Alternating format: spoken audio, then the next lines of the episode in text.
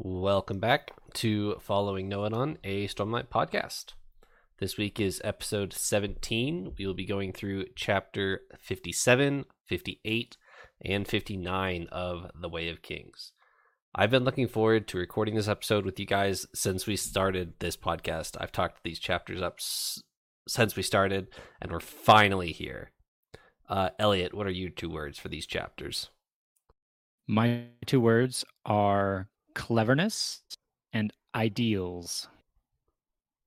Cleverness and ideals, two very good words for this episode. Uh, Paul? Uh, mine were contemplating and colliding. Contemplating, Lots of c words. you know. colliding, ideals, cleverness. All right, let's discuss these.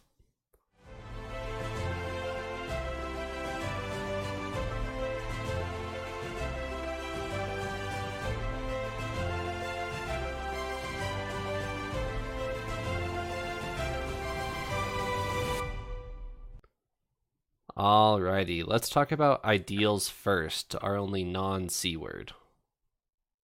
Definitely. So, in the Kaladin chapter, chapter 59 that we're going to get to, we get the the immortal words, the first ideal of the the radiance and some more knowledge that we learn about that and we learned that there are were more than just that uh, separate ideals amongst the orders of the the knights radiant and i found that super fascinating and fun to read about so i had to throw throw that in as my my first word Okay, good.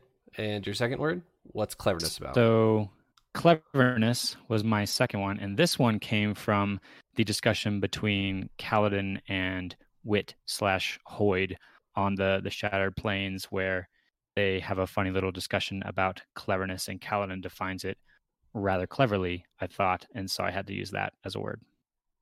nice, nice. Uh, Paul? So my my two words, uh, first of which being contemplating.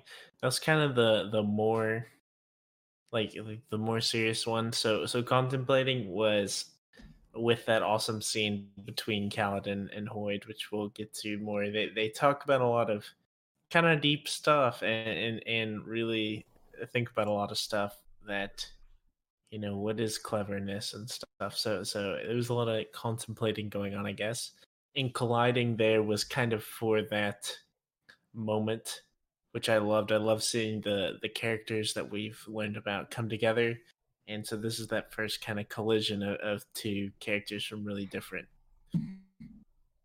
situations kind of kind of coming together and i'm super excited about that Yeah, you've mentioned that in the past that you've wanted uh, um, these characters start interacting more, and we got our first uh, got our first nice scene.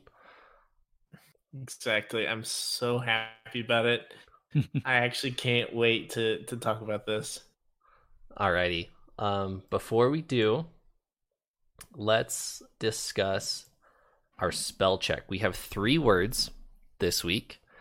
The first one, um, I will have Elliot try to say. Um, Elliot, could you try to say the the the king that Hoid talks that tells a story about, and he's the captain of the Wandersail. Okay. Captain of the Wandersail. This name. This name I pronounce for myself as Derethil. That's the right name, right? Mhm. Derethil. Yeah, that, you did a great job. Yeah, Derethil. I, I feel pretty confident in my spelling of this one. Um, not so much in the others, but this one I, I went with uh, D E R E T H I L. Ding, Got it. ding. Nice. Good start. Exactly. All right, nice job, guys. It might go downhill from here. Well, it's a good start. we'll we'll find out. In That was the warm up one. in the opening scene of chapter 58 on that first page, Adolin is having wine with some of his friends. And one of his friends is from Roion's camp. And Elliot, would you like to say this name? I don't want to talk too much about my my thought process on this one because I don't want to give anything away to uh, to Paul over there. So I'll just go for it. Jakamav. Am I close? I think that I think that's right. Uh, Yep. From, from what I remember, Jakamav. Okay. Uh, and, and to be fair, I, I write these before I hear Elliot say them, and so I'm gonna just stick with whatever I have before. And anyway, so that Elliot can say his best guess, you know. But I had Y A K A M A V. So close. Close. Was You- it an M O V at the end? No, a so- Y-O-K at the beginning. Yeah, the first letter, which is what I didn't want to talk about because I didn't want to want to spoil it for you, has a J on the beginning. Oh, and I've I've come across a, a theme here that J's seem to pretty exclusively have that y sound and not the hard sound with it. So that was where I went the direction I did. That's fair. I should definitely assume that we've seen that several times. Obviously, Yep. with Jasnah, Yep. and, and there's definitely been other examples with that. Jah Keved and yeah, Yeah. at least one other. Mm-hmm. For our last one, we have Nohadon's alternate name that Dalinar discusses in his kind of mental debate if this is actually Nohadon or not in his um in his vision that he gets. Elliot, how would you like to say this name? I love learning more about Nohadon as that's the the name of our podcast following Nohadon and we've just slowly been learning more and more about what that name means and it's been a, a fun journey. So this was another little nugget on on Nohadon, but I knew this was going to be a a name for the the spell check when I when I read it. So I'm going to go for it. I read it as Bayerden. Close. You're very We- close. Um, Paul, how do they say it in the audiobook? So, as far as I understand, it's Bajerden. It is a Hmm. zh sound. Bajerden. Yes, and so I wrote this. My first guess. th- This isn't my official guess, but I thought it was very funny. I wrote B E G A R D N. And then I looked at it and it said B Garden. And I was like, that can't be right. So so I switched it up a little bit, and the best guess I could come up with was B E J A I R E D E N. You have a lot of letters in the middle there. Lot, that, lot uh, of vowels. you in do. there. Yeah. too too many too many letters. It is B A J E R D E N. Well, that is a little too simple for Bajerden.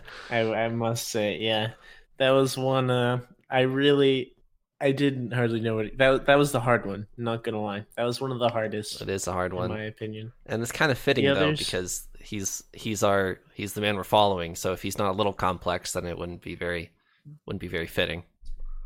True. Yeah. Well, I think that's pretty cool. You know, we could we could our alternate title, I guess, could be following Bajerden. Bajerden? right? Spelled your way, yeah. Paul. Yes. Following B Garden. that's that's the go-to name, I think. That's the good one. Yep. All right. Um. Good work. Good work. Okay. It is finally time to talk about chapter fifty-seven. It is finally time. Before we uh really jump in, I want you both to open the picture that I sent you both. This is titled Wandersail, and it is by um 8 bit punch on deviant art and this is one of the first um way of kings arts i ever i ever saw myself. I really enjoy this piece piece. It isn't like very it isn't terribly accurate as far as the descriptions of the shattered plains and um the scene but I I still really enjoy the piece. What do you what, what are your thoughts It's super pretty, like the the landscape and kind of the ambient like glow of the sky is really pretty. Yeah. Uh, that that's really cool. I do really like that. I was just gonna open with the same thing. I love the the color palette and the lighting on it. It's really striking when I first just opened it now. So this is really cool looking. But I, I do see some of the inaccuracies that you're hinting at, like Kaladin holding the spear, Right. which I'm pretty sure he wasn't wielding a spear, if I remember correctly. you are remembering correctly. And and Syl's there, and she's not. She's not there for the actual scene. And um, there's like they're like in a cave, which is kind of odd, but I I still really enjoy it. very pretty, like very well, well designed. Um, and I guess that's part of what you know, fan art is for and stuff. Super cool, but, but yeah, All right. I love the I love how the ship is just kind of materializing out of the it looks like kind of out of the clouds in this uh in this depiction, but in the although I suppose that could be kind of out of the smoke or the haze that's rising up from the fire because I love this scene in the book for all of the visual depictions of what Kaladin is seeing in the smoke of the fire as Hoid is is telling his story and I think this uh this piece of art does justice to that. Yeah. All right. Cool Bef- stuff. Before we hit record, um, Paul, you said that you were surprised at the tone of this chapter and that I talked this specific chapter up as much as I did. Um, do you care to explain that a little bit? Why were you surprised? so for I guess a little bit for a few different reasons. Um, it was kind of like th- this chapter fifty seven was kind of a a mix between like you know there's kind of this cool moment where Kaladin and Hoid meet, and they don't know the significance of that. Each of them, respectively, or as far as we know. Ho- Hoid might Um, know, but Yeah, I, that's what I was thinking. Hoid may know, but Kaladin definitely doesn't. He's definitely clueless right. on that. Um, but there's that, and it's also like a a questioning chapter that they talk a lot, you know, about right, like it was what is cleverness? That was their conversation, wasn't it? Or what is wit? Mhm. Something like that. Yep. Um, and and that was awesome. I, I really enjoyed that conversation. But I guess for it to be like your top moment or, or, or this like super super uh big moment, I, I guess I expected a little more sentiment there. I mean, there was lots of great stuff and it, was really good, but I didn't. Hoid is awesome, but maybe there's more significance to him. But I didn't think your favorite would be Kaladin and Hoid. Were you expecting some epic battle scene and, you know, like something a little bit more grand than two people talking by a fire? I, I wasn't. I wasn't really expecting a battle scene. uh, Just from what I know about about you, Trevor, I I know that your favorite moments would be more of like a more of like a conversation. I think of more of like maybe the the scene with Nohadon and, and Dalinar or something Mm. like that is what I would guess would, would be one of your top scenes. Um, more of like learning about the the history or seeing some kind of like historic figure and almost more of like a more of like a lesson being taught if if that makes sense like a, a cool moment um in that aspect but i mean it's it's awesome so i definitely understand but i, w- I was slightly surprised Gotcha. Um, let's backtrack a little bit from the meeting of Hoid and Kaladin. Before we get there, um, we have a little. We have a probably about half the chapter actually of fifty-seven. There's a good chunk of fifty-seven that isn't Kaladin and Hoid. Um, the chapter opens up with Maps dying, um, and he'd only received I think two or three dialogue pieces before this, and so you're not supposed to be as torn up about this death as you were about Dunny uh, from a couple weeks ago. Uh, but it's it's still sad, obviously, and um, Kaladin takes it pretty personally, as he does with you know everything in his life. Um, Elliot, you have something on this outline. Do you want to do you want to take it from here? I do. So you're right in that the the maps, the death of maps was not as emotional as losing Dunny was, but it, for me it was more jarring. And I think it's just because the the chapter opens up. The very first line is Maps delivering this pre-death statement that he gives, and then he's dead just right off the bat there. And you know, I forget what we were coming out of in the in the previous chapter, but I don't think it was anything quite as actiony as a as this. So it was it was kind of like, whoa, what just happened? And as I as I read that statement that he gave, I kind of had a realization.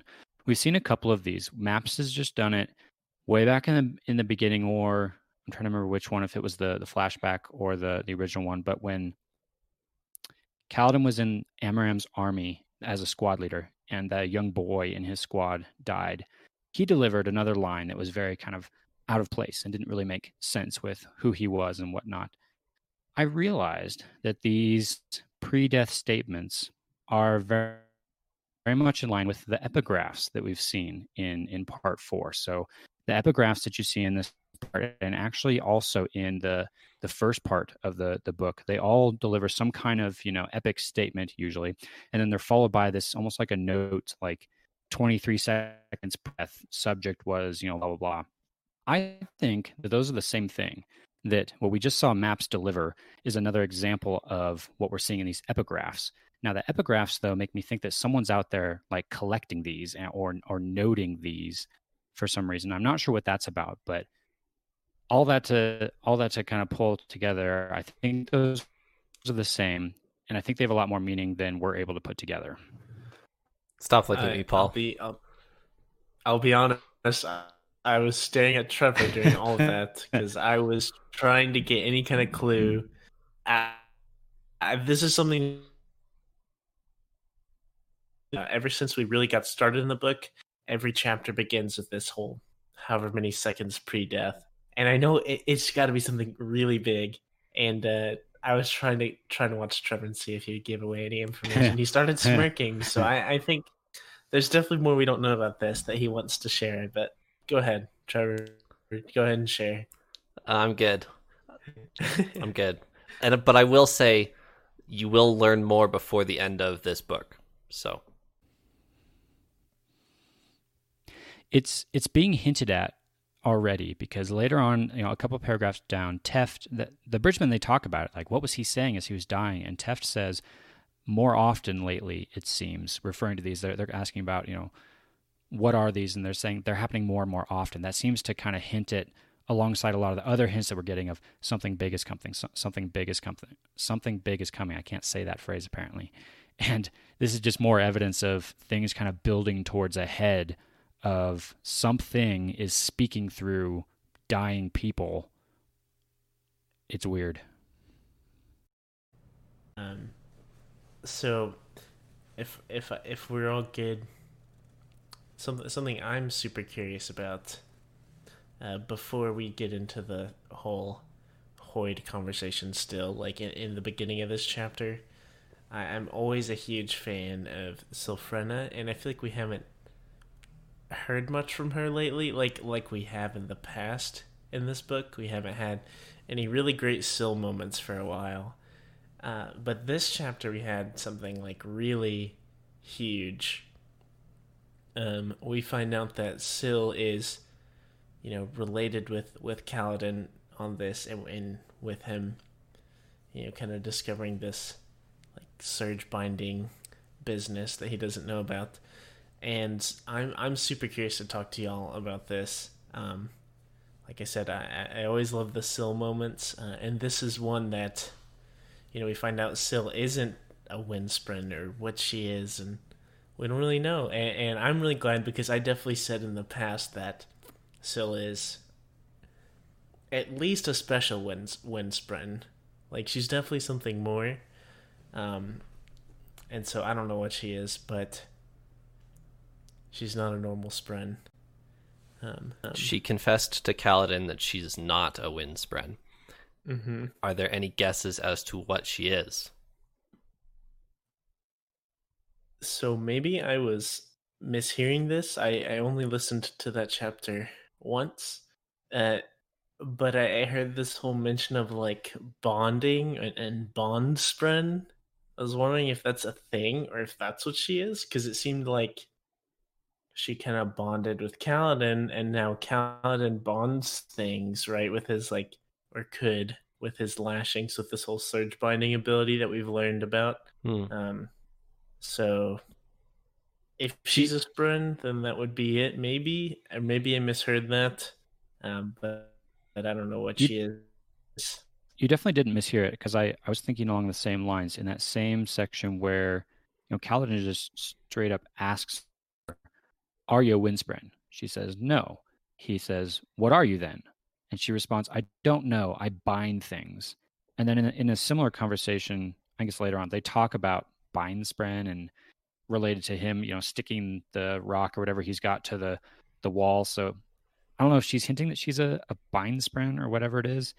I think personally, I really want to go much larger scale here. In some of our previous chapters, I had questions about dawn singers, and we had a few hints that dawn singers were like the the good spirits of the world, kind of the opposites of void bringers going around the world and doing good things and, and causing good things to happen. We didn't get very much detail on what dawn singers are, but I, my hope is that Syl is a dawn singer because that would be cool. I also have a big thing with that. And honestly, my first thought once uh once I found out about this that Syl was the reason that Kaladin was surge binding as far as we know was with Szeth. Does he have his own one that we don't know about that he can see, right? Like how Kaladin can see Syl? Okay, so my big question is now that Szeth has to have or have had a Sylphrena before, right? Like, if it's a Dawn Singer, that'd be awesome. But he he has to have had his own right to to be a Surge Binder, or is that a characteristic of all the Surge Binders, or is that specific to Kaladin? I, I I'm I feel pretty confident that that would be the case for all of them, right? And so I'm curious to see if Szeth has a maybe if we ever get a chapter or something from his perspective, or more, maybe we'll meet his little windspren, you know, and and who's kind of behind his his surge binding powers, which I think would be super cool. Or maybe maybe Syl is the one who's doing this for all people, and she's kind of gone around. And so maybe she was previously with Szeth. Maybe that could be a way that they get joined up together at some point because I feel like that has to happen somewhere down the line. I'm still rooting for that, so I'm super curious about that. She has said to Kaladin that she's helped men kill before. And more than once, she has had unexplained absences where there's sections where she's just gone and Kaladin doesn't know where she is. Correct. Ooh. Hmm. Interesting. So so I wrote down the exact same thing you just said, Paul, in my notes when I read this too, because the the insinuation here in this section is that Kaladin's surge binding powers are either coming from or are kind of in conjunction with with Syl.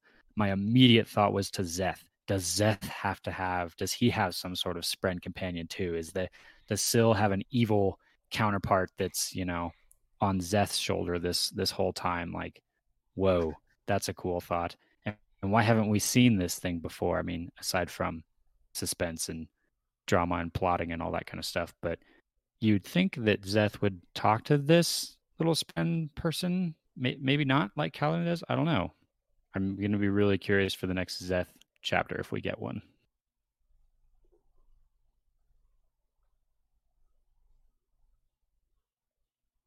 So I want to step back just a second, unless Trevor wants to uh, add anything there. Nope, I'm good. Figured not. I, I want to take a quick little step back in the, the similar section of the of the chapter and on on similar stuff. Kaladin finally discovers for himself what's going on with him. I think this is the first time where he really finally understands that he is absorbing stormlight and using stormlight. And he there's this funny scene where he accidentally attaches I forget what he's holding. Is it like a bag of spheres or something? He's And got he his medicine bag. it- He's lashing. He's That's fixing. Teft's leg, and he he's got his medicine bag. He just sticks it to the barrel. Yeah, he accidentally sticks it to the side of the the water barrel that he's that he's sitting next to and they like keep going and then they like look at the medicine bag and like uh that's that's not possible. And i love that there's two segments. There's one where Lopen says you know to him uh gancho you're glowing. And then, and then again like when he runs into Syl she just like appears and she's like oh you're glowing. It's like I don't know why, but that was hilarious for me. You could totally see those lines being pulled off in a movie with uh, some good comedy. But that was a fun section, and I realized that I think, I think what Kaladin has just done is a full lashing. So I went back to the prologue where the Szeth chapter like walks you through the different things that he's doing with the Stormlight, and we get some good descriptions of it. And he talks about, I forget all of them. There's like basic lashing, full lashing, and reverse lashing. I want to say looking at those descriptions, I think what Kaladin has just done accidentally is a full lashing where he stuck the bag to the side of the thing. And he he uses this to some pretty impressive effect later on in chapter 59, which we'll talk about. But this was a fun moment for me where Kaladin finally arrives to the point where we've been at for a little while and realizes what he's capable of. And he doesn't he doesn't handle it very well either. He he no. yeah, he hates it. he looks at Teft and Lopen and they're like, dude, this is awesome. And he like just runs away. Like he can't he doesn't know how to handle it. And Syl also gets mad at him uh, before he runs away that Kaladin says he's cursed and Syl's like, You think I cursed you? And he kind of hurts her feelings. But um he runs away and finds Hoid. Um and setting up this the reason why this this scene is so fun to me is because it's the way this is set up that we know Wit knows more than a lot of other people here. He's talking about the Cosmere, he's talking about the winds are changing to Dalinar, and this is the first crossover we've gotten between Dalinar and Sadeas and Elhokar and lowly Kaladin. Kaladin is just trying to survive and live day to day, and Dalinar is trying to win the war. But Wit, um,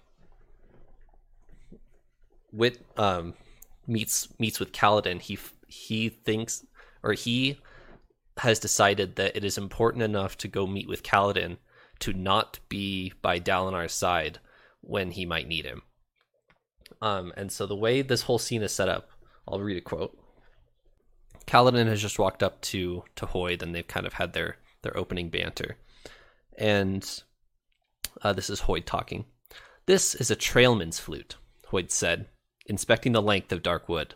It is meant to be used by a storyteller, for him to play while he is telling a story. You mean to accompany a storyteller, being played by someone else who is while he speaks. No, actually, I meant what I said, Hoid said. How would a man tell a story while playing a flute? Hoid raised an eyebrow, then lifted the flute to his lips. He played it differently from flutes Kaladin had seen. Instead of holding it down in front of him, Hoid held it out to the side and blew it across its top. He tested a few notes. They had the same melancholy tone that Kaladin had heard before. This story, Hoid said, is about Derethil and the Wander Wandersail. He began to play the the actual story of it aside, I just love the the writing and setup of of this scene. Brandon Sanderson is really um really in his element here. He's he set up the the shattered plains. They're out by themselves. The the smoke from the fire. I I just and it's like twilight. Um, I can visualize this scene so well in my head, and I I really like it. For me, chapter 57 has been my favorite chapter of the book so far. And I think the reason why is I feel like I've already gotten the impression that Hoid is more than he seems, that Hoid or Wit is a he's a mover, he's a shaker on the potentially the the universe level. At least I'm getting that impression. And so for him to have this encounter with Kaladin makes me feel like in this scene right here, Kaladin has finally stepped up to the world stage. It's no longer Kaladin the Bridgeman dealing with his own struggles with his, you know, individual little scenarios. I think I'm curious to see where this is going to go with the rest of the book. We're we're running out. There's not a, a whole lot left here, but I think this may be the moment that launches him into he's no longer just affecting the people around him. He's going to start affecting the entire world. He's going to start affecting the events that are are shaking the entirety of of Roshar. I think, or maybe I, maybe this is me hoping, but I, I think that's what this scene is.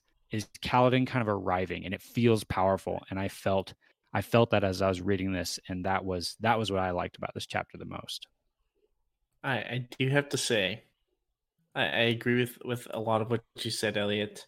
And the more I think about it, the more I can kind of understand a little more why this why Trevor specifically would like this chapter. So I think it's extremely important that this conversation is with Hoid and Kaladin.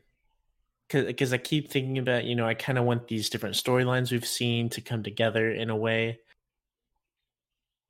And, and from what we know about the characters, Hoid is different from the rest. And we right. don't fully understand how, but we know that he knows a lot and, and he definitely is different.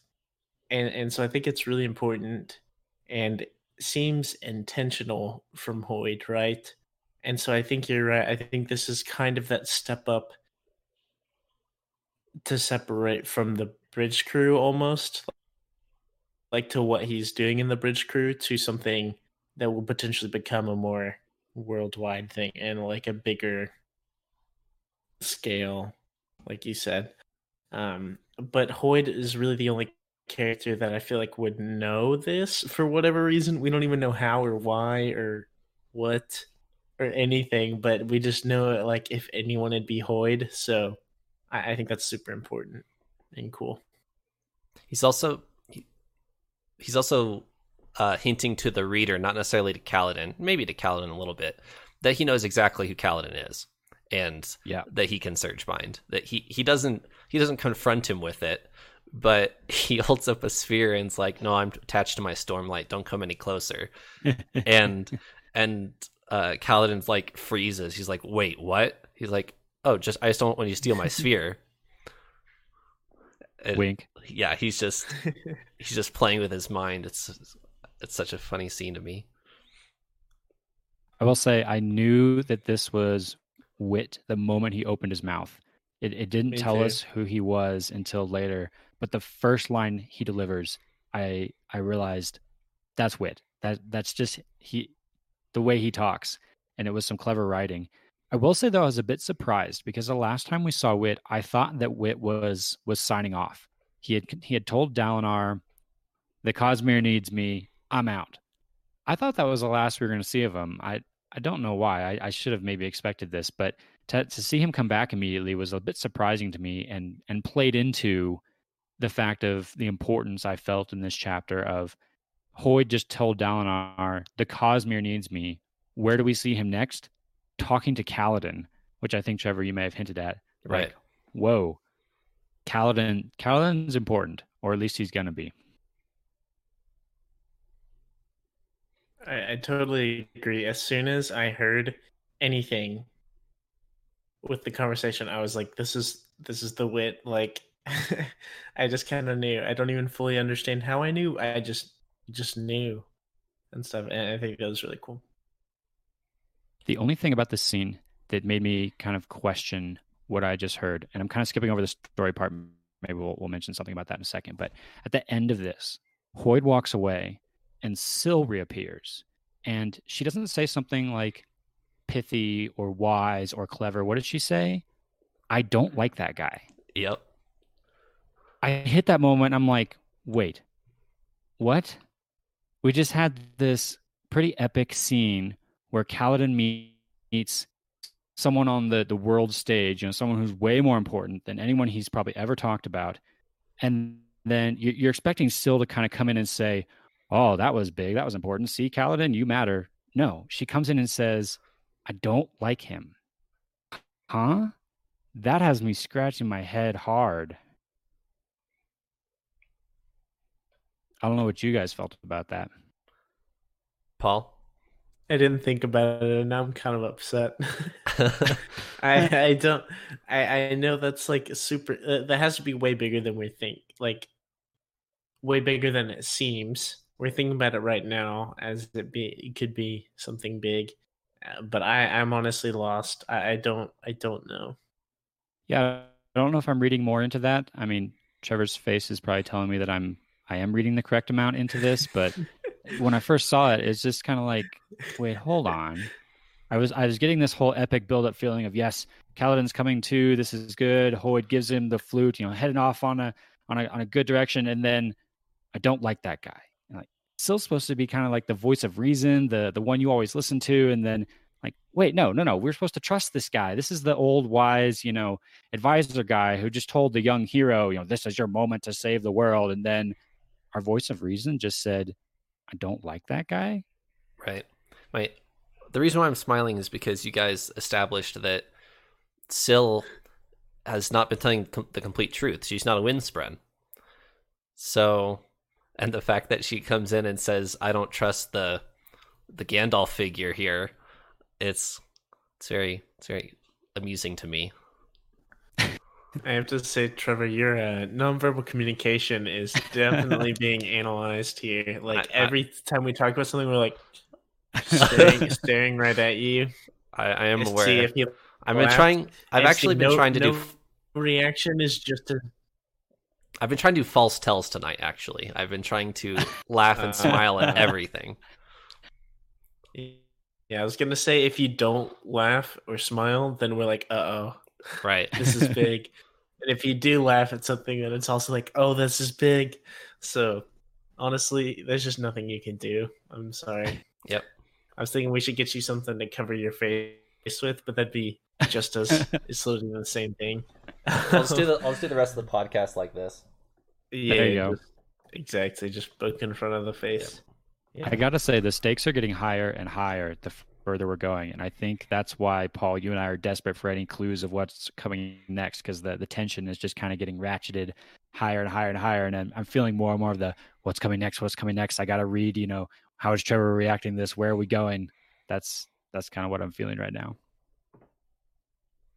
For sure. And, and and this was the first of our few chapters, and this is definitely like this was probably my favorite chapter from this episode but there's still so much awesome stuff that happens. Like there is. We haven't even talked about Nohadon yet, and that's our podcast title. Exactly, exactly. Before we before we push to chapter fifty eight, I and I will deliberately make this brief. I want a quick thirty second synopsis of the actual story that Hoid tells Kaladin. I want your guys's um your guys' 30 just 30 second thoughts of the story itself that Hoid tells Cal. I can I can try. So Hoid tells a rather parable-ish sounding story of this king slash adventurer slash captain who goes who goes west. And I'll I'll briefly mention I found that interesting because a lot of our other kind of ominous foreboding whatever has mentioned east towards they've called it the origin where the storms come from. That's like where dalinar is fascinated that's where everyone else is and now we're getting a story about going west which was i don't know odd. Anyway goes west finds an island lots of strange people not really sure what's going on. They seem really nice they seem really helpful they murder each other when mistakes are made or they do something wrong and they find this kind of strange and the people just say oh well the emperor demands perfection this king what do we say his name was Derethil? mm-hmm. Derethil says, okay, that's not cool. Let me go talk to this emperor. He goes into the, the tower where the emperor's supposed to be, finds that the emperor's actually dead and been dead for a while. So all these people have been murdering each other for nothing over these past few years. They feel so terrible about it. They start, you know, wrecking their island or something like that. Derethil grabs his people and runs. And that's the whole story. That is the whole story. Do you know do you remember the punchline from from what's her face that joins the crew? Nafti. I remember her joining the crew. do and not da- remember off my. Derethil asks her why everyone was so distraught that they found their emperor was dead. Derethil was thinking like, well, if your emperor is dead, just you know, stop killing each other.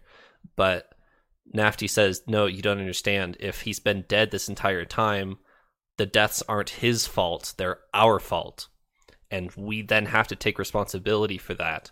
And that's what they can't That's cope right. with." Um, right. so the real the real kicker that Kaladin gets out of the story is taking responsibility for actions. And then Wit turns it around on him immediately and says, "Okay, so what do you need to take responsibility for, Kaladin?" And Kaladin's like, "Wait, what? We weren't talking about me." And and Wit's like, "No, yeah, we are now. Uh, what do you need to take responsibility for?" Um, but yeah, that's the that's what Kaladin gets out of the out of the story anyway. Any thoughts on responsibility taking for Kaladin? Because on my first read through, that was my thought was Kaladin's thought of I think Kaladin takes too much responsibility. He he puts too much pressure on himself and he like he takes everyone under his wing and is frustrated that people die even when he couldn't do anything about it. But Kaladin actually has a, a thought of I need to stop blaming outside outside things um, that happened to me in my life. He thinks he's cursed. He thinks that there's a god up there somewhere that is deliberately making his life hard, and that's what he's blaming all of his failures for. Um, do you guys have any thoughts about this? I think Kaladin is struggling with the difference between blame and responsibility. This little section here is, yeah, getting him to process taking responsibility for what can he do. You, you think of the or the Spider-Man line, "With great power comes great responsibility," and Kaladin is learning that he wields this pretty impressive power. And I think the question pretty quick going to be put on him: What's he going to do with this? How is he going to make a difference? But you're right in that I, I would agree with you that I think Kaladin tends to go a little too far with that. He takes maybe so much responsibility that he blames himself for everything, which is a little bit too far, I think. And he he does a lot of damage to himself mentally because of that. I'm I'm actually super glad you brought that up because, in all honesty, that's the only thing about Kaladin's storyline that annoys me.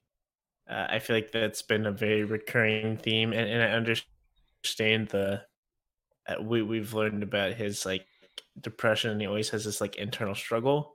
But sometimes I'm like, come on, give yourself a break, you know, like Yeah. like with the the surge binding, for example. Once he like kind of figured that out, he was just super upset and like, I'm cursed.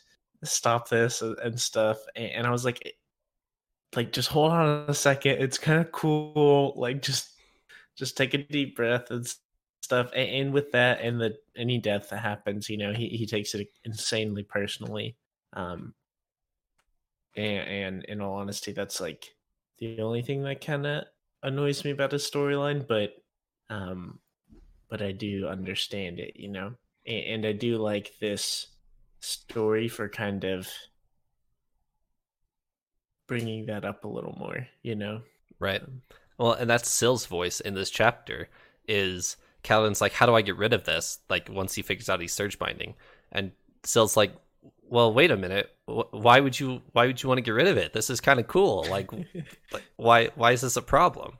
But Kaladin's like, no, this is. I'm. I'm cursed. I need to get rid of this immediately. Um. So yeah, I can. I can understand a little bit of uh, not liking that part of Kaladin, and I. I wonder if Kaladin thinks the same. That Yeah, I, I think it's an intentional flaw, honestly. Like I think it's you know, just part of his character. He he's a pretty like when to do this this way, like hard headed character. Um and so that's that's totally fair. I, I feel like it's pretty fitting for him. Um it it, it can be a little frustrating because you're like, come on, like just it's kinda cool. Like just give it a shot. right. Uh and stuff. But um For for Kaladin, it's all or nothing, right? Either he's the wretch and he doesn't care about anything or anybody and is completely disconnected, or he cares about everybody and takes everything extremely personally. So. All right. Any closing thoughts on 57? We can push through to 58.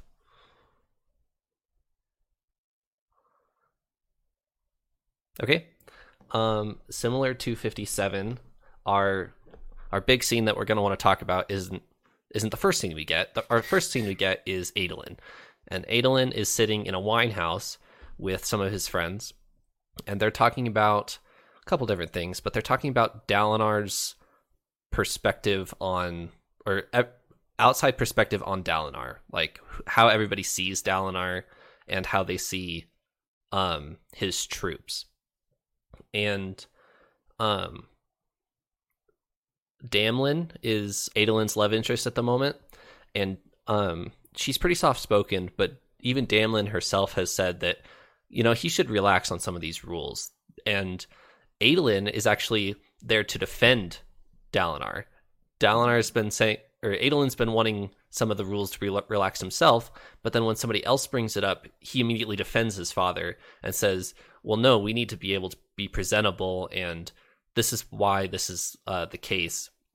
Um, and as he starts walking through the war camp, he sees he starts seeing it from his father's perspective of, well, I can at a moment's notice I can see who Dalinar's soldiers are.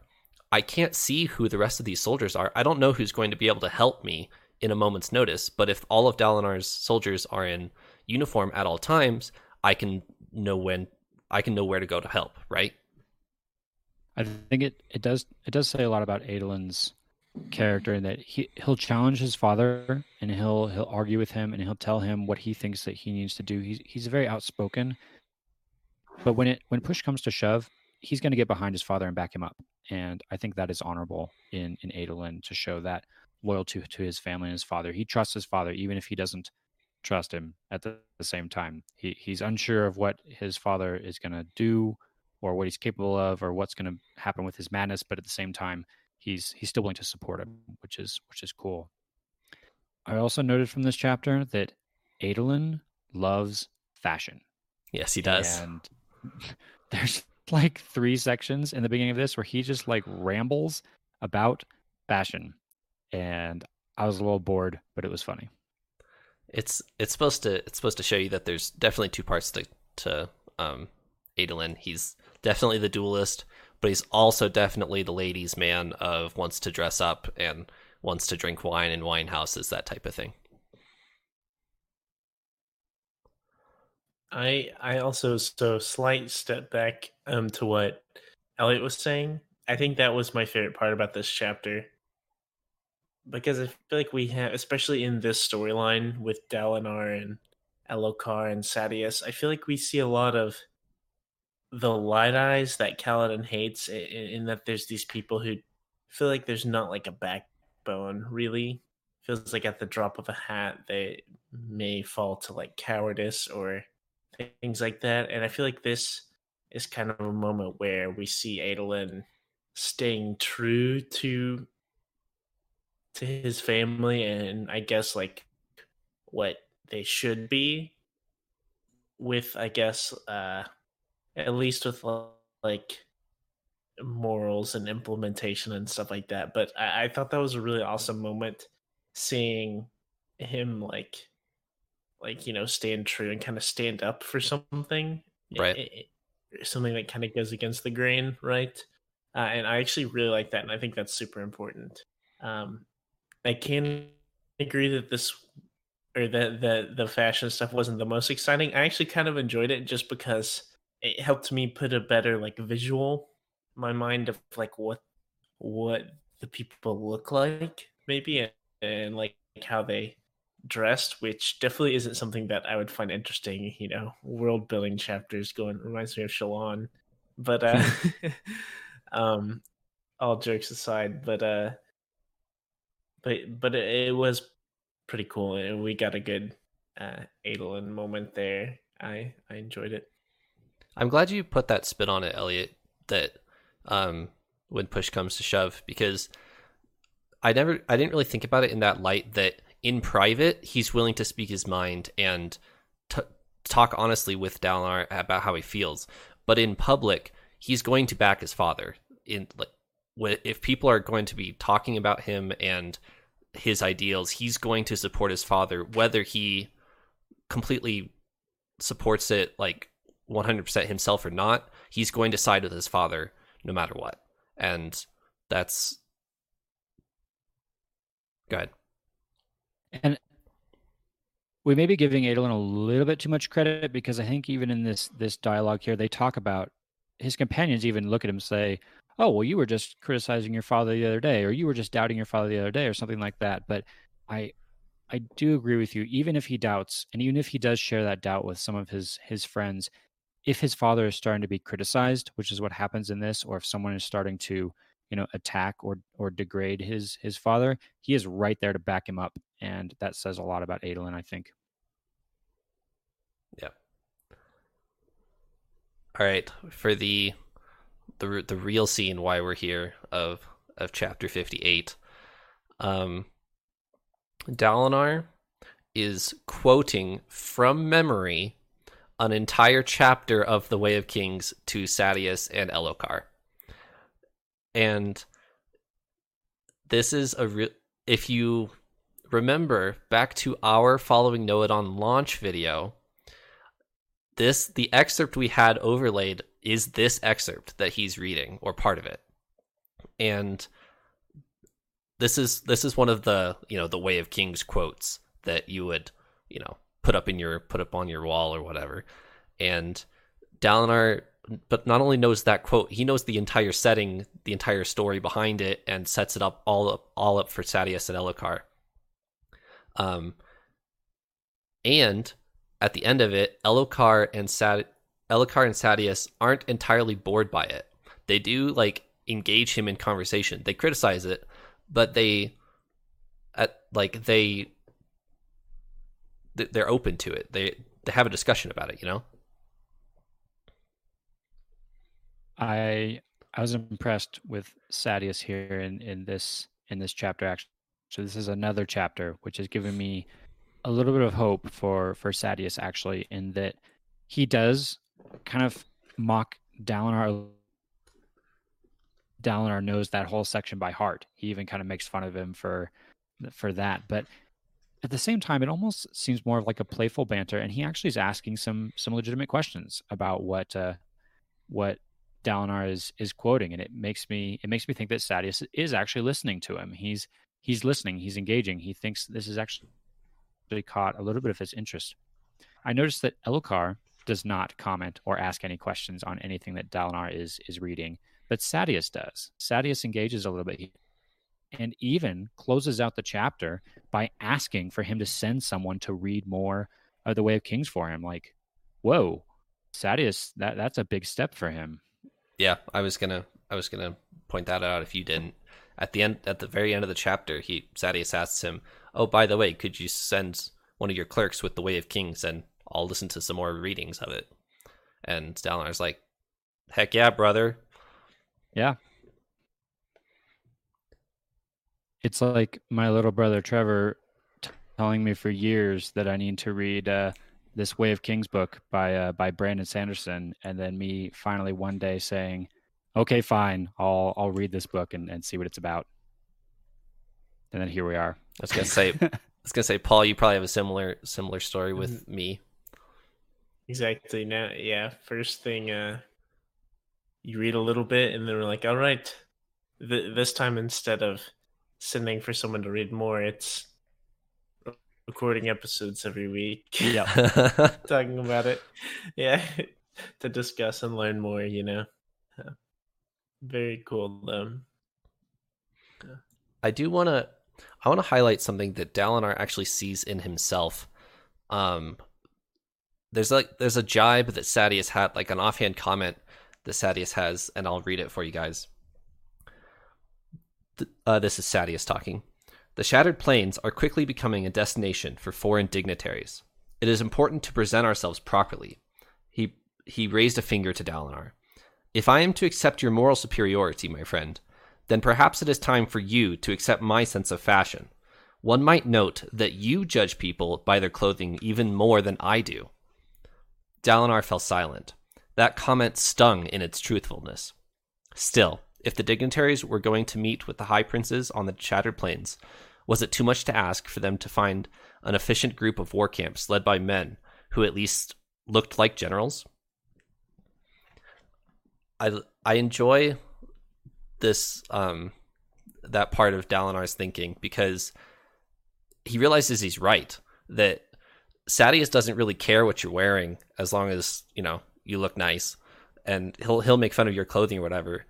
But Dalinar thinks that you're morally inferior for not wearing your uniform, and Sadeas is like, you need to chill, man. Like, there's like there's there's people that can be honorable without wearing, you know, their uniform all the time.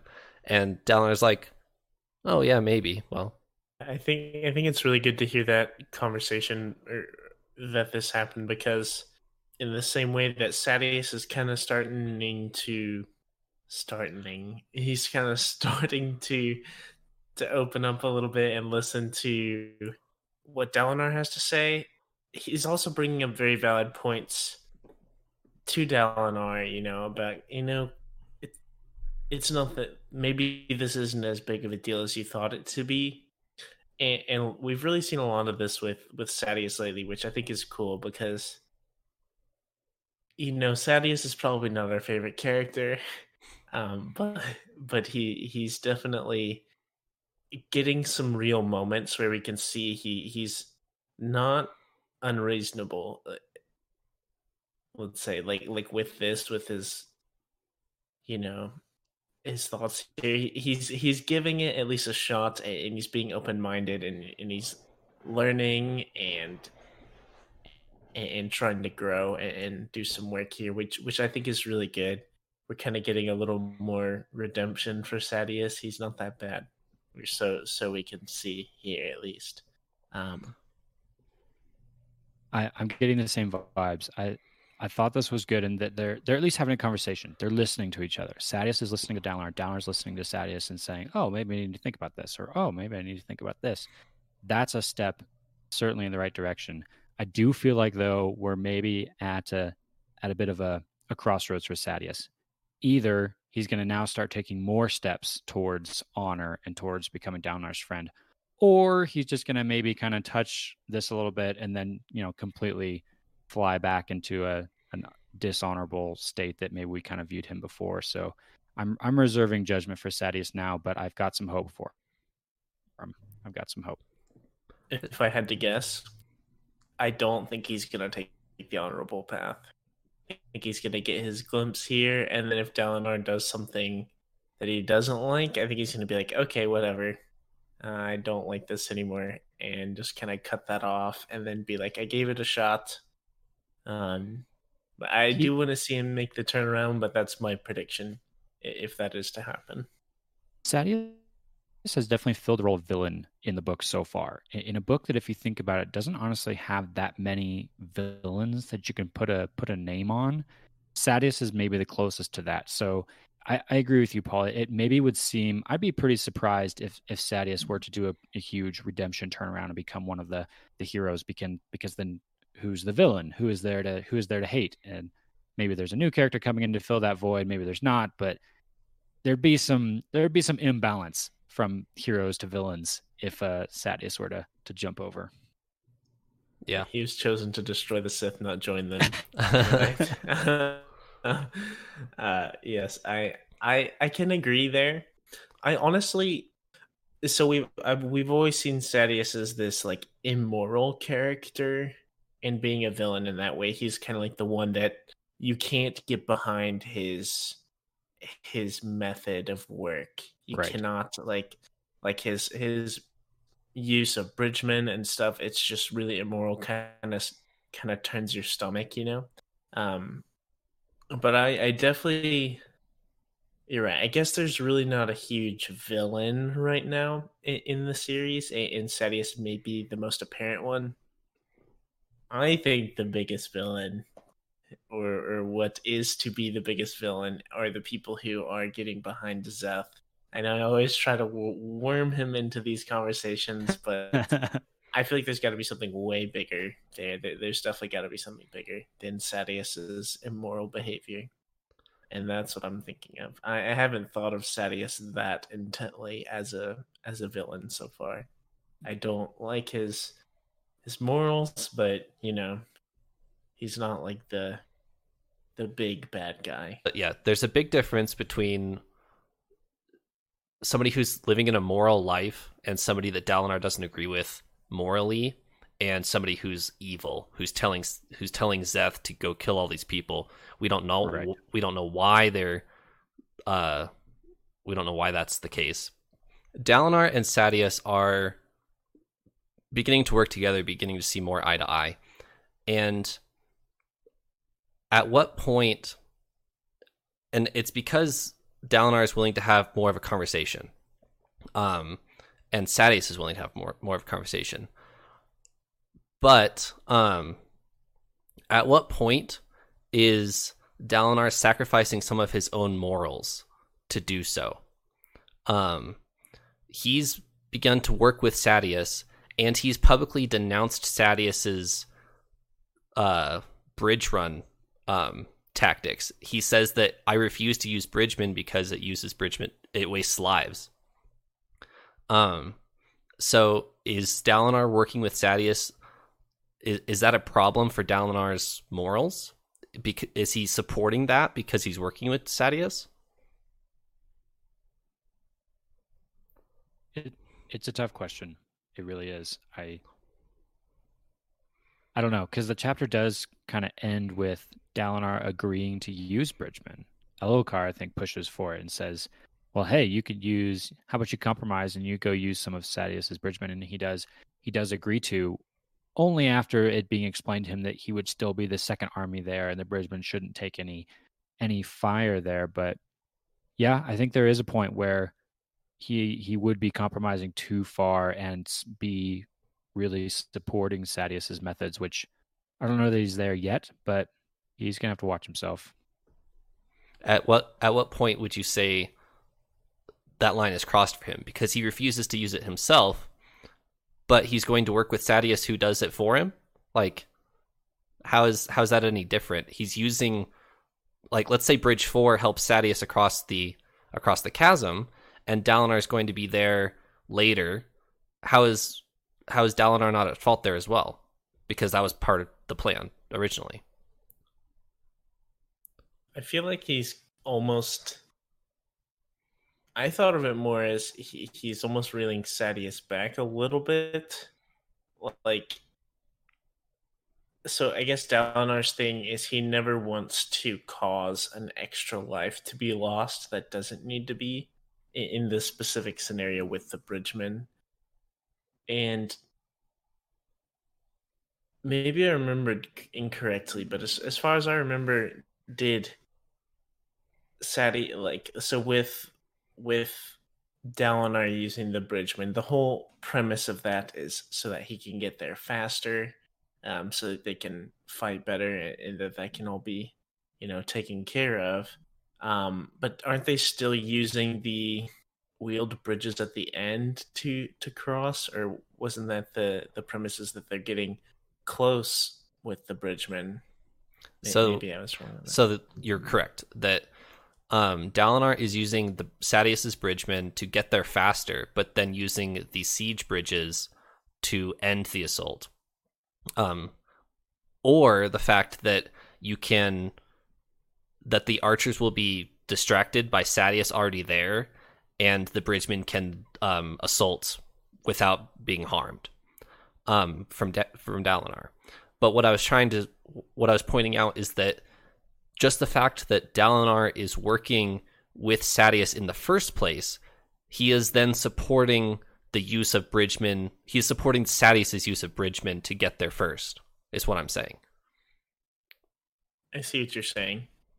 I, I actually don't think that's a super big thing for Dalinar.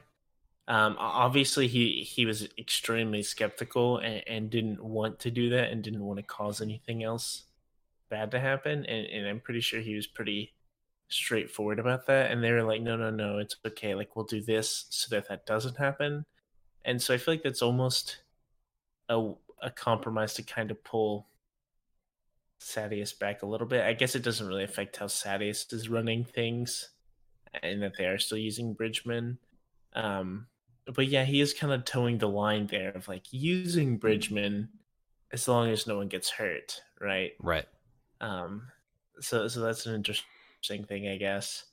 Um, It it is a really tough ethical question. I, I don't know that I can fully justify what you're saying, Trevor, in, in my mind for for Dalinar. Is, is it okay for him to even participate in a bridge in a in a plateau run with Sadeas when he knows that Sadeas is is doing this deplorable thing of of using Bridgman as as bait as meat shields?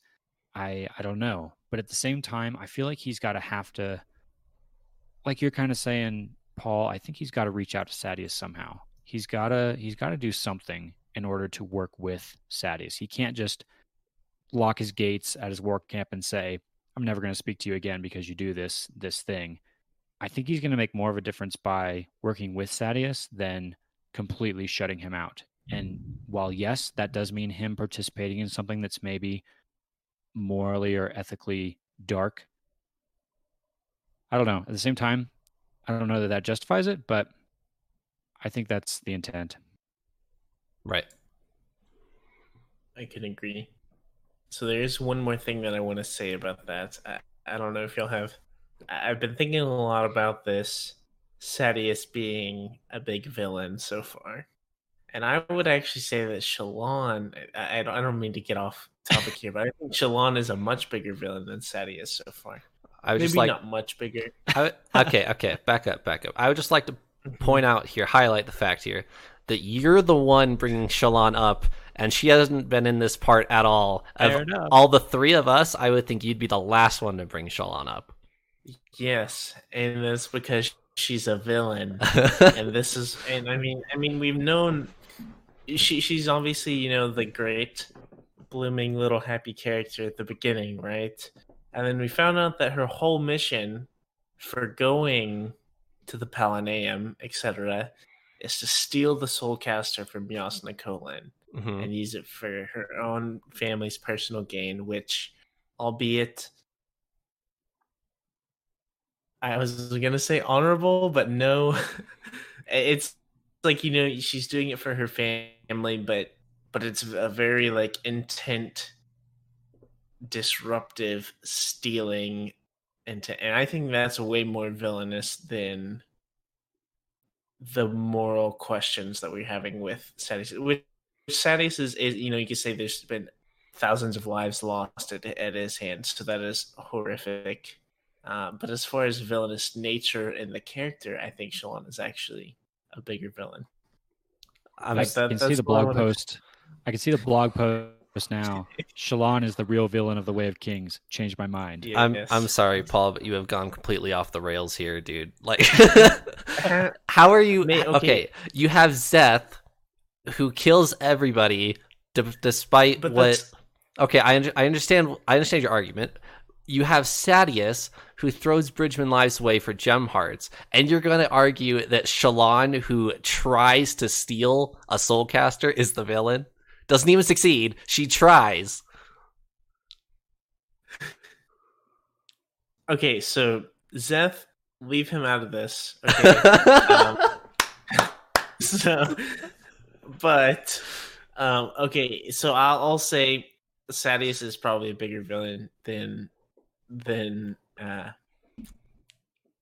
Shallan, but you cannot say just because she wasn't successful that it was not bad for her to go there. And what if she did steal the Soulcaster? Isn't that like a really big deal? Like, oh, that's Oh, kind sure. of a huge deal. Absolutely. It's like major and stuff. And just because she wasn't successful, I don't think makes her case any better.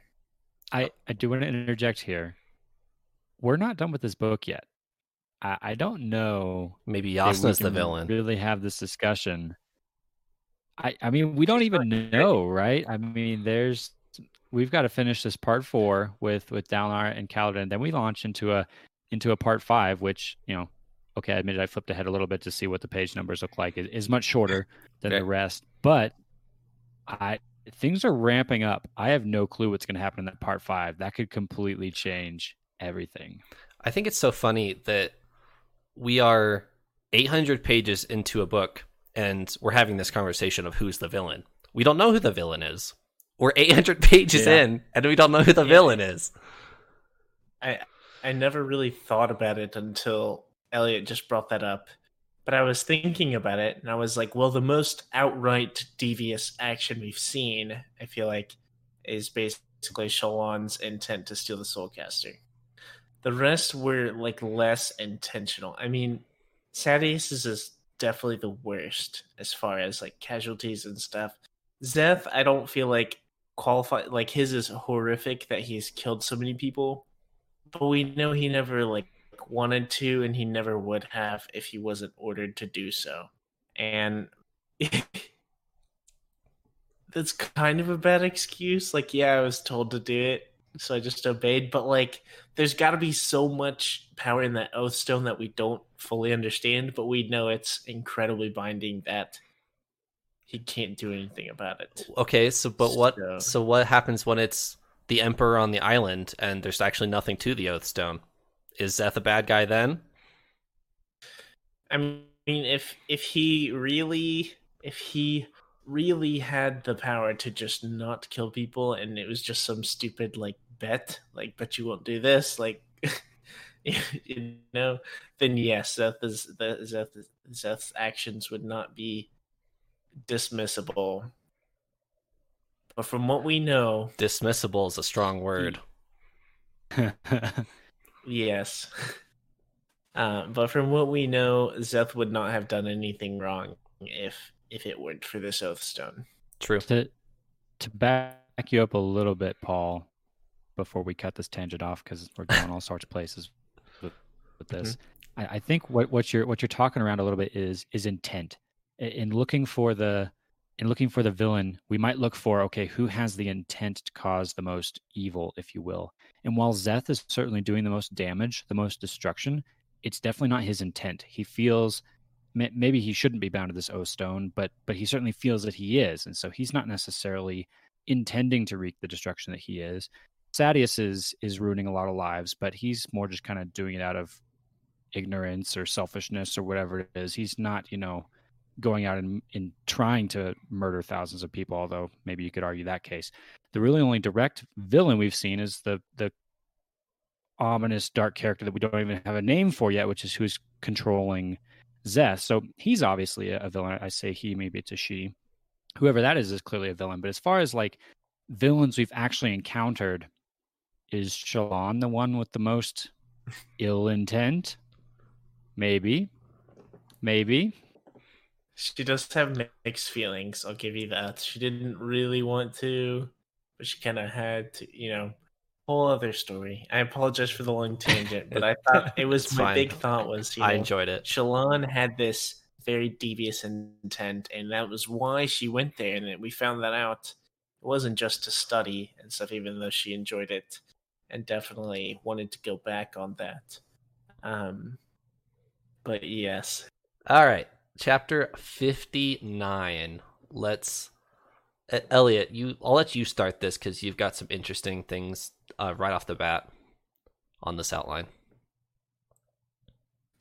So, alongside of a handful of other topics, maybe the one at the very top of my list of what I want to learn more about as we move forward in this book, as we move towards the end and, and on into other books, are the Knights Radiant. I'm fascinated by the Knights Radiant, especially the the version of them that Dalinar is seeing in his in his The very powerful, very seemingly honorable and cool. I'll use the word cool shard bearers that we see the knights radiant there.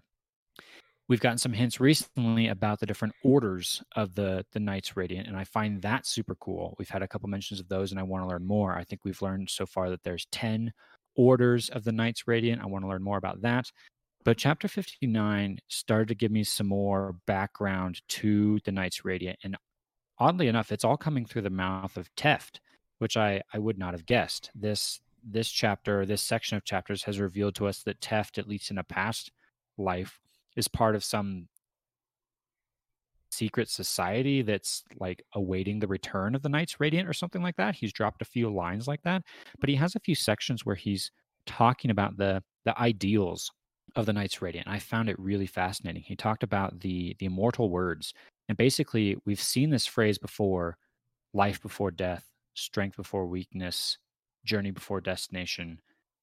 these pieces, but he fleshes it out for us even more and goes on this really cool speech, if you will, about those and about how a, a radiant, a true radiant defends life and a true radiant stands up for those that are weak and a true radiant considers his actions that he's taking, not just the the end goal that he's going for. And I found all of that really, really inspiring to be honest. Like those are those are words that you know I could pull out and read and really get some some inspiration for my own personal life from. It was some it was some cool stuff, which is why one of my words for this this episode was ideals because this this section was really uh really cool.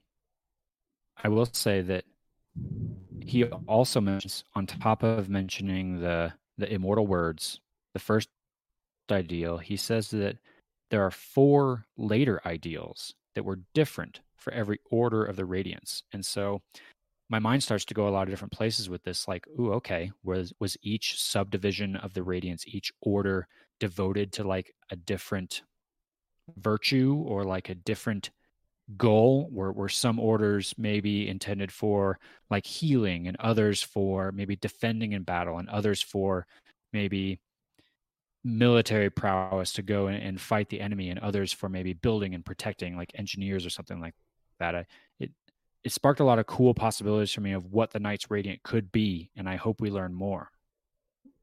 Yeah, for sure. Um, I remembered what I was going to say. Teft, uh, Teft kind of cracks down on Kaladin. Um, he kind of gets offended by something Kaladin says. Um, Kaladin kind of offhandedly mentions that the the Knight Radiant in this room is is bored or tired or whatever, and Teft kind of snaps back at him and is like, "No, no, no, you're not a Knights Radiant. Knights Radiant do these yeah. things and these things and say these oaths. You're not a Knight Radiant. Don't you dare say that. Um, you're a Surge Binder. Yeah, you can you can suck in Stormlight, whoop de doo, but you're not a Knight Radiant. Don't say that." I will say too, this didn't come as a surprise to me. I think my brain may maybe had already made this connection, but it's now explicit in the the book here Teft basically spells it out that these ideals that the Radiants followed are from the Way of Kings. I'll I'll read the section because it's kind of humorous. And he says, here's what Teft says. There was some old king who came up with all of this. Had his wife write it down in a book or something. My mother read it. The Radiants based the ideals on what was written there. That that seems clearly a reference to Nohadon and the Way of Kings in in kind of a funny way. I, I highlighted some old king as you know Nohadon, this guy that we're we're following. Yeah, I thought that was that was kind of cool. Yeah, they're done with their conversation. They've kind of talked about the um the frustrations of not being able to use the stormlight when he wants to. He's trying he's tried for a week and he can't recreate um sucking in stormlight. And then brightness Hashal walks up and he gets angry at her and he sucks in stormlight. Um and there's a quote here that I want to read from her. Um Kaladin is the first one to speak. Every bridge run, Kaladin said. You're going to make us go on every one. Yes, she said idly, tapping on her for her bearers to raise her. Your team is just too good. It must be used. You'll start full time bridge duty tomorrow. Consider it an honor. Kaladin inhaled sharply to keep himself from saying what he thought of her honor. He couldn't bring himself to bow as she retreated, but she didn't seem to care. I wanted to read that because there's a very interesting use of a specific word, and that is honor. We have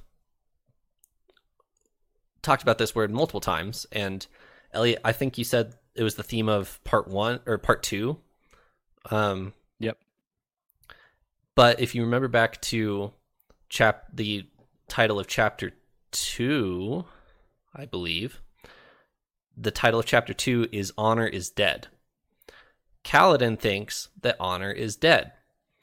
And Hash- Hashal uses the word so flippantly here that consider it an honor to double your workload without any increased pay and double the, the rate that you'll your bridgeman will die. Um, that's a sore. That's a sore word for Kaladin. Any any thoughts there? It's it's more is more evidence for Kaladin's very deep seated hatred of light eyes. I mean, she's throwing around this word that should mean so much more, but she's almost using it as a weapon of, oh, well, this should be an honor for you to serve, you know, in, in this manner and completely misusing what that is, what that is supposed to be. So it, it's going to feed Kaladin's hatred of light eyes and their false honor. Paul, any thoughts?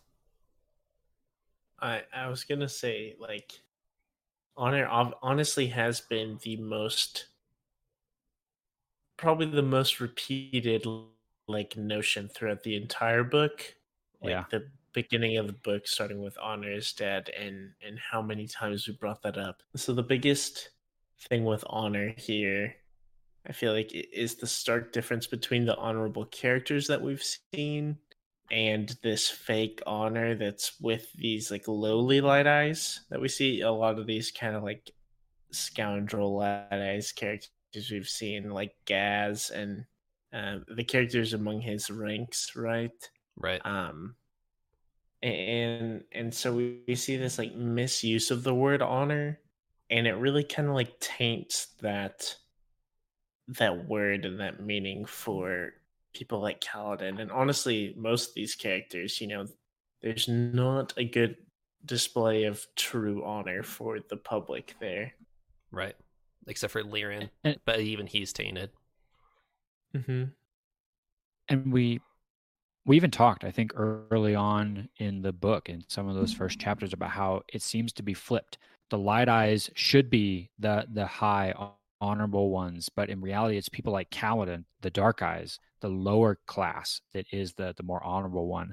Honestly, now that I think back on that, Paul, you you bring up this really cool thought of how how poignant that is even now that we've seen that Kaladin had the opportunity to join the Light Eyes. He had that opportunity to take that shard blade, which maybe we don't know for sure if that would have physically made him become a Light Eyes, but that that was kind of the expectation of if mm-hmm. the Dark Eyes took a, a shard blade, they would become one.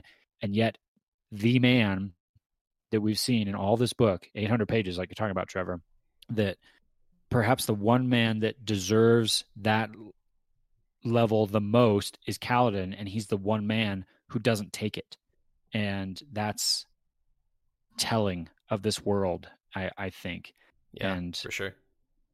I mean, I mean, there's Dalinar who he's he's going on his own journey to discover this and is making you know a lot of progress. But the the the Kaladin he deserves it, but won't even take it.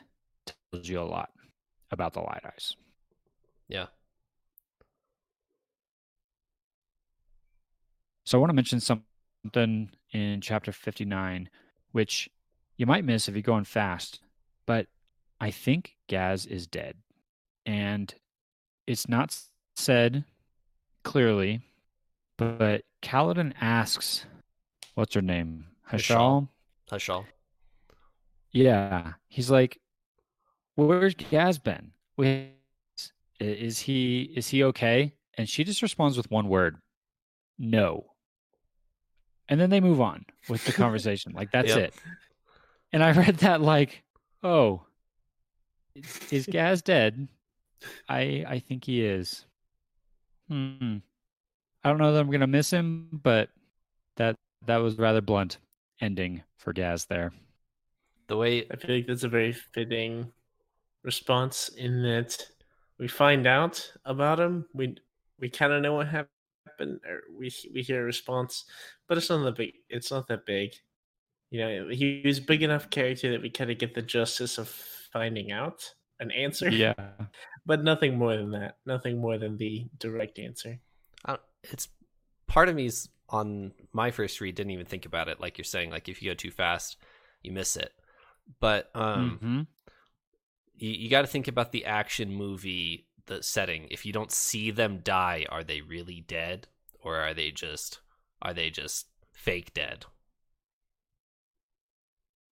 E- even with any TV show or movie nowadays, even if you see them die, there's at least a fifty percent chance that they're coming back True. sometime in the in the future. So if you want to take that view, then then yeah, there's this is definitely not definitive evidence that Gaz is is dead. I won't I won't hang my hat on that. But my impression from the statement was that yeah, Gaz might have been executed.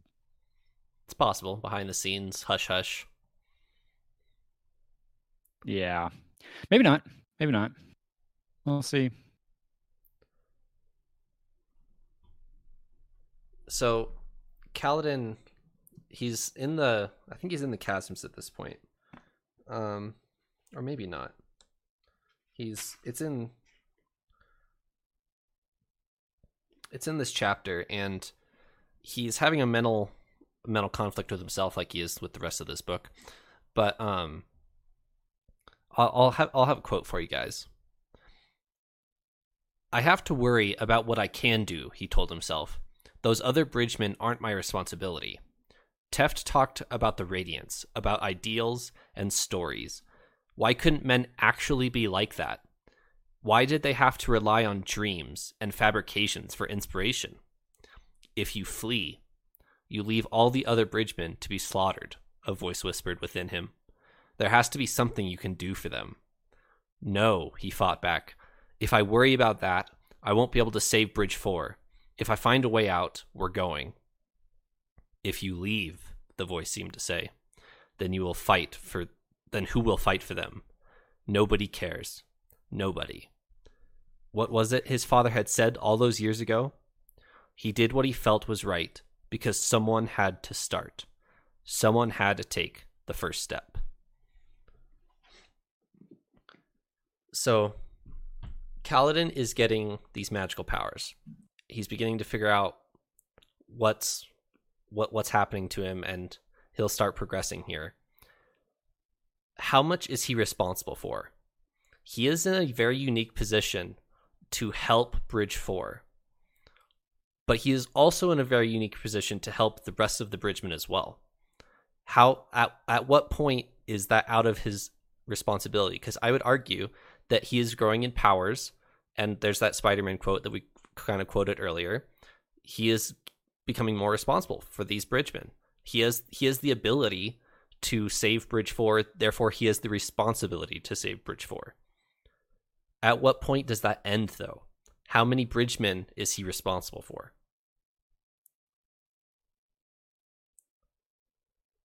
I think the question that you're you're asking right there is the it that might be the exact same question that Hoid poses to to Kaladin with his story. We talked earlier. He ends that story with, "What are you responsible for, Kaladin? Or what responsibility do you need to own up with?" When I read this section of chapter fifty nine, I immediately thought back to that. Is that what Hoid is referring to? Is he referring to this essentially decision that Kaladin's gonna have to make of how much of this do I do I take on? Do I try and save Bridge Four? Do I try and save every single bridgeman everywhere? Do I try and save every single slave in Roshar? I mean, I think that's what you're getting at, Trevor. Is you know how how far is this realistic for for Kaladin to to tackle? And right, I don't know. I think that's something that Kaladin has been wrestling with and is probably still going to continue to wrestle with as his power grows.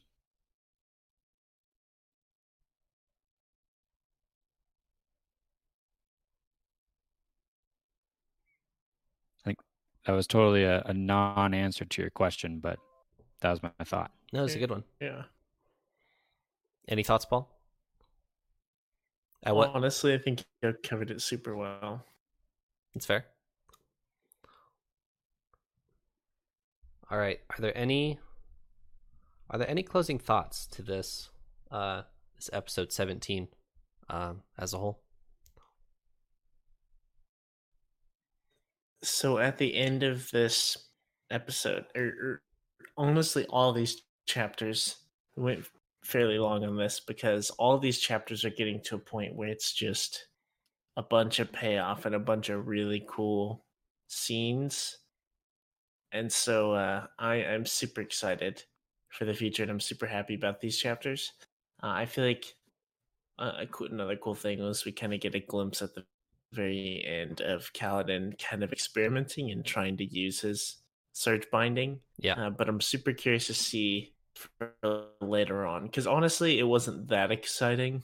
He just kind of tries to climb, and it, he sticks some rocks to a wall. Right, and yeah, not nothing super big. Right. But I'm really curious to see once he kind of gets this integrated into his normal system and, and actions how how he'll go with that and what he can do. Because we've seen what too am Szeth really- can do. Yes, exactly. I'm too. I'm really curious to see where Kaladin's powers are going now that he knows what he can do and is starting to experiment.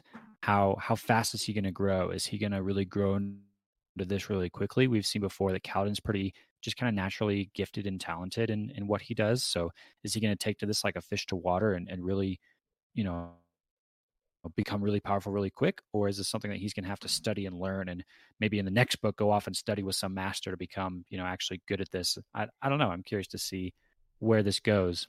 The other thing i'm curious to see is what's going to happen with these bits and parts of the parshendi that he's put in this sack that he's now tied to the bottom of this bridge that he's carried up. We mentioned before in a previous episode how he's seen Shen's the the, par, the parshman that's on their bridge crew uh, Shen they, he's seen his reaction to how they whenever they touch the Parshendi corpses, and he mentions he thinks that oh I can use that. This seems to be tied to that, but I still am not sure how. As he's going to take these parts up to this bridge, what is he going to do with them? Is he going to throw them at the Parshendi when they get to the battle? Like I, I really don't know where where this is is going with that, but I I, I want to know. Hopefully, we'll find out find out soon. I do have just to wrap up this uh, this episode a, a very small new Kaladin theory. Okay. during this uh during this scene where he climbs the wall he uses the the lashings to bind the rocks to the wall. He climbs up them just like handholds and footholds. When he gets to the top i'll read a, a brief uh, section. It says this he didn't get vertigo from the height. Instead he felt a little surge of excitement something about him had always liked being up high it felt natural that sparked an idea for me Kaladin has always been tied to wind. He's always been described as he has this wind around him. He's storm blessed. He has still the maybe windspren. I guess we're not sure now, but with him, Kaladin has always been seemed to equate to wind in my mind. Now he's talking about he he loves being up high. He's always been that way. He doesn't get vertigo and he's looking down. I think at some point along the line, we got a throwaway reference to Knights Radiant riding the storms. I, I think that might be where Kaladin is headed. And I don't know what that looks like. I don't know what riding the storms means. But based on what I've learned of Kaladin so far and the powers he's starting to, to, to gain, that seems to describe what I think Kaladin might be capable of riding the storms. What do you think? He'll just fly away. Yes. I don't know. I, I don't even know what that means. If that's like powers to control the, the high storm, or powers to fly, or powers to ride on the wind like surfing. I, I don't know. But Kaladin riding the storm, I think that's going to happen at some point.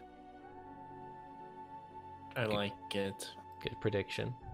You guys have been. I, I feel like he's- you've actually had a positive percentage of correct predictions versus incorrect predictions so far. Like, It's We need to go back back and tally it up when we hit the end of the book. yeah, Yeah. seriously. True. Uh, I'm really excited once we find out that Jasnah isn't real. that, that, that will be one of my correct predictions as well. All right. Any, uh, anything else? That's all I have. That's everything for me. All right. Uh, thank you for thank you for joining me, guys, and we will continue next week. Later. Adios.